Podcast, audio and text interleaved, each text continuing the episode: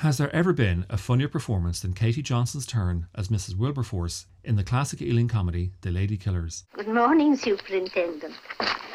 It's about my friend Amelia and the, uh, the spaceship. Spaceship? That she saw in her garden last Wednesday afternoon. She, uh, she hasn't seen it again. She never saw it in the first place. I'm very relieved to hear that. On Wednesday in Children's Hour, they were doing a little play called uh, Visitors from uh, Other Worlds. Amelia had her wireless on. Well, it's obvious. She dropped off to sleep. The whole thing was just a dream. Set in London after World War II, it opens with a dainty septuagenarian widow welcoming into her home a lodger who says he is a musician. True to his word, he has four of his friends come round with their instruments to rehearse. But little does Mrs. Wilberforce know, the quintet are really planning a bank robbery, and as soon as they run their job, they make her an unwitting accomplice to the heist. Things get more complicated when she finds out the truth, and they decide to kill her. This inspired premise came to screenwriter William Rose in a dream.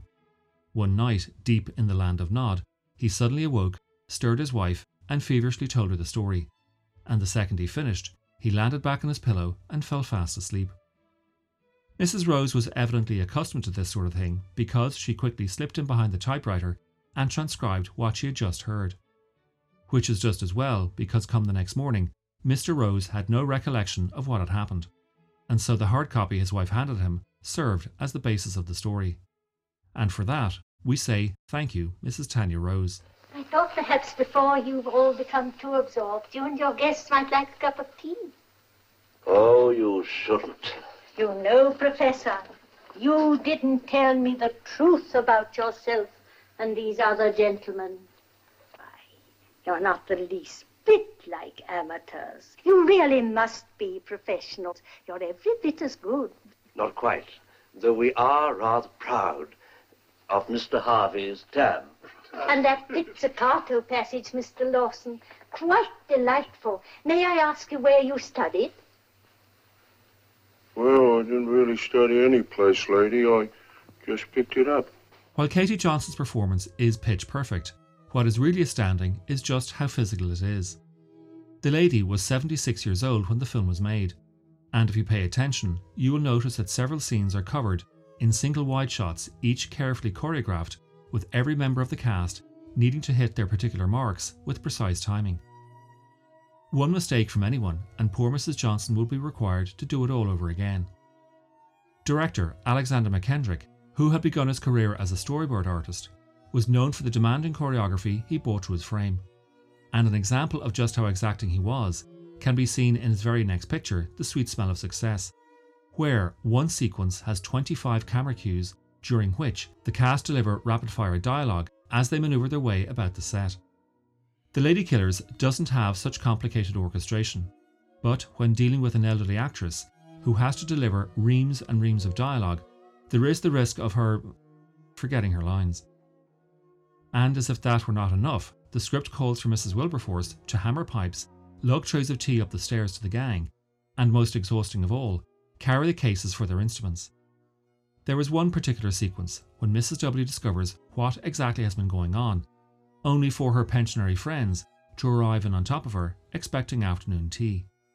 Set your stopwatch and time that riotous symphony of chatter and movement, and you will find that, while it is briefly interrupted by a cutaway, it is all covered in a single shot that runs close to two minutes.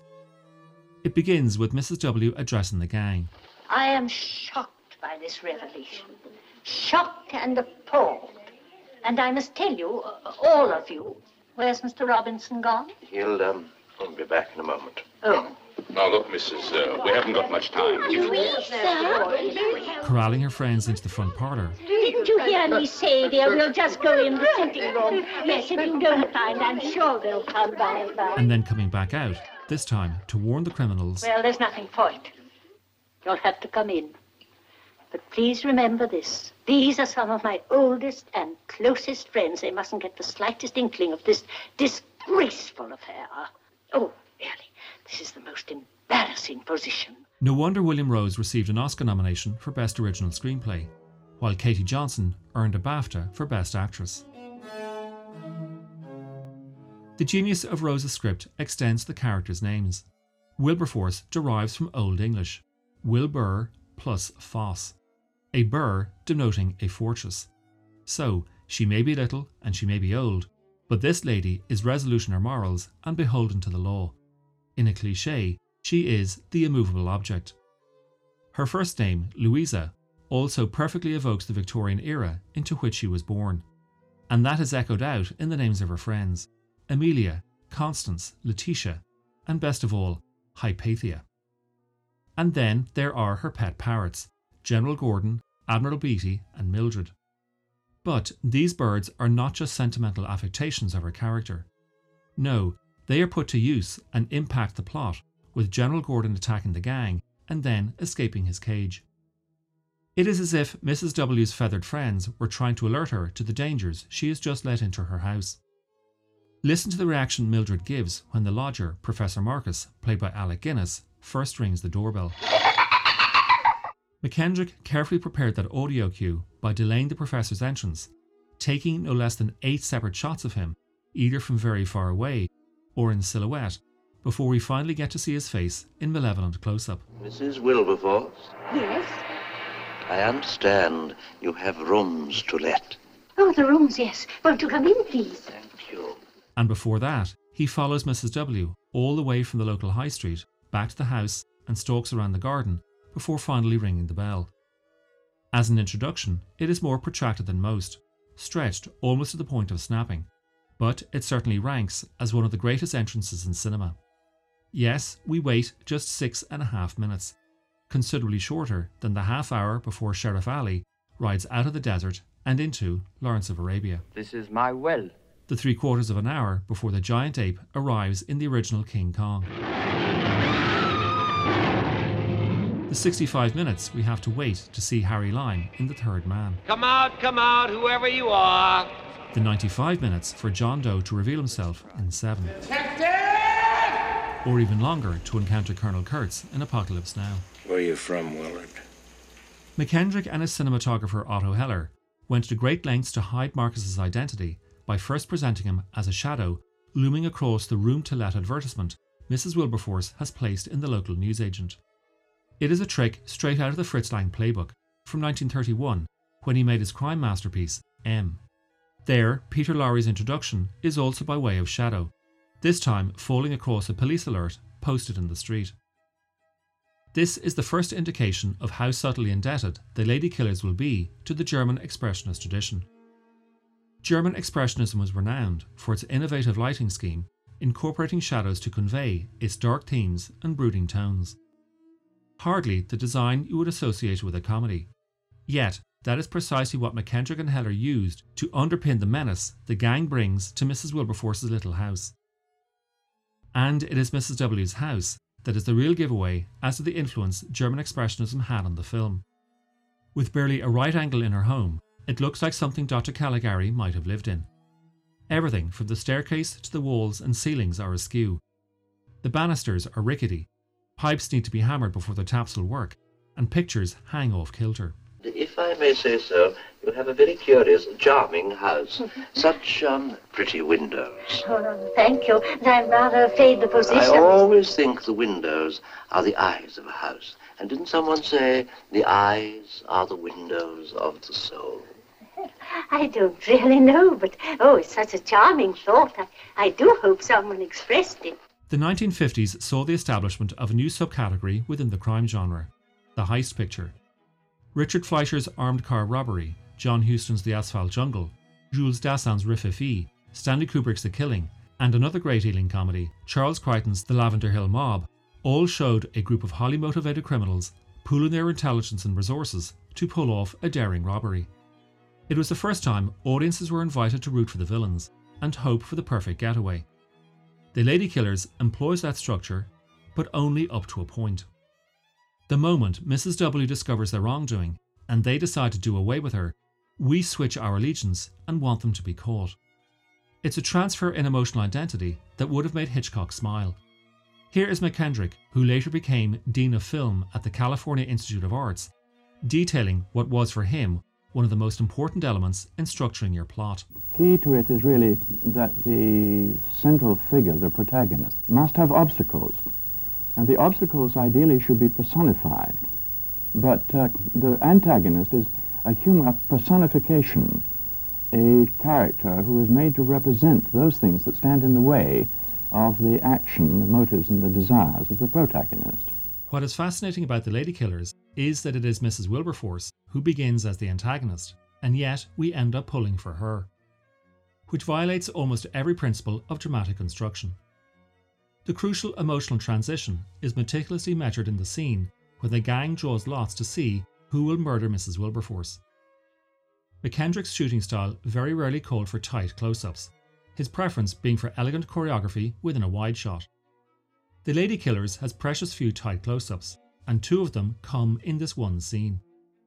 Mackendrick begins it on a group shot with Louis, played by Herbert Lom, taking out his flick knife and stabbing it into the table.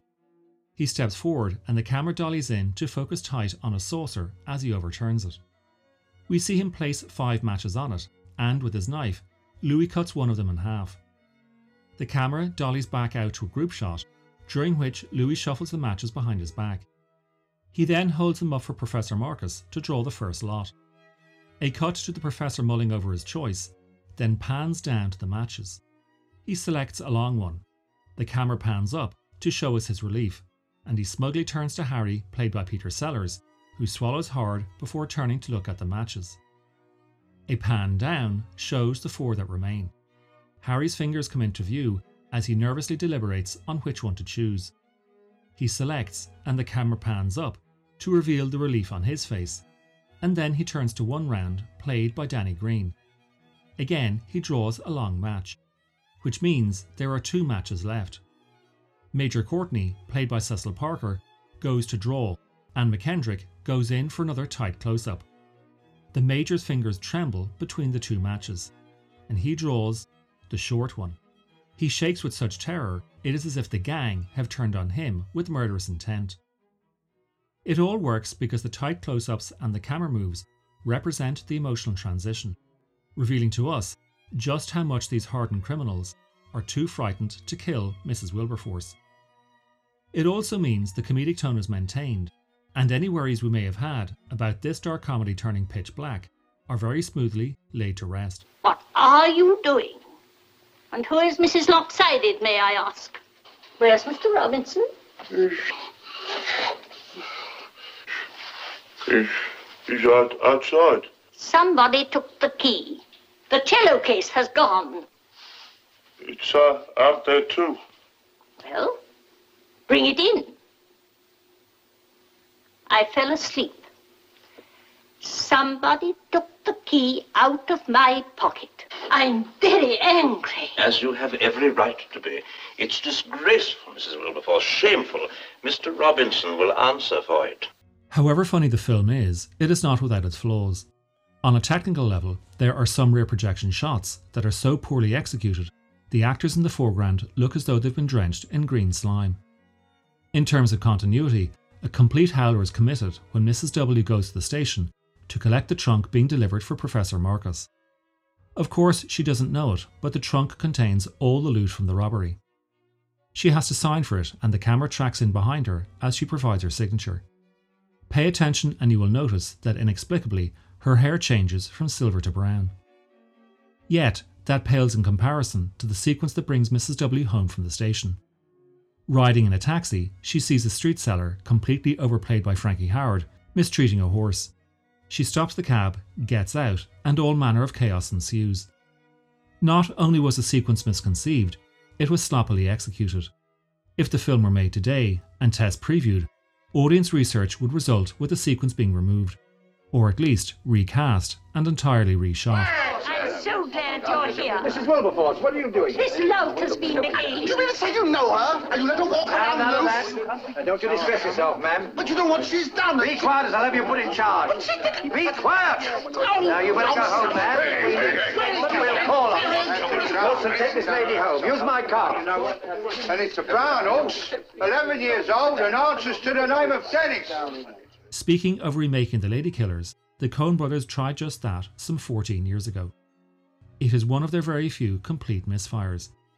The main reason is because they took the dainty, distracted character of Mrs. W and reshaped her into the feisty and fearsome Mrs. Marva Munson, who, played by Irma P. Hall, is much more than a physical and mental match of the villains. No, better off going back to the archives and enjoying the Ealing classic.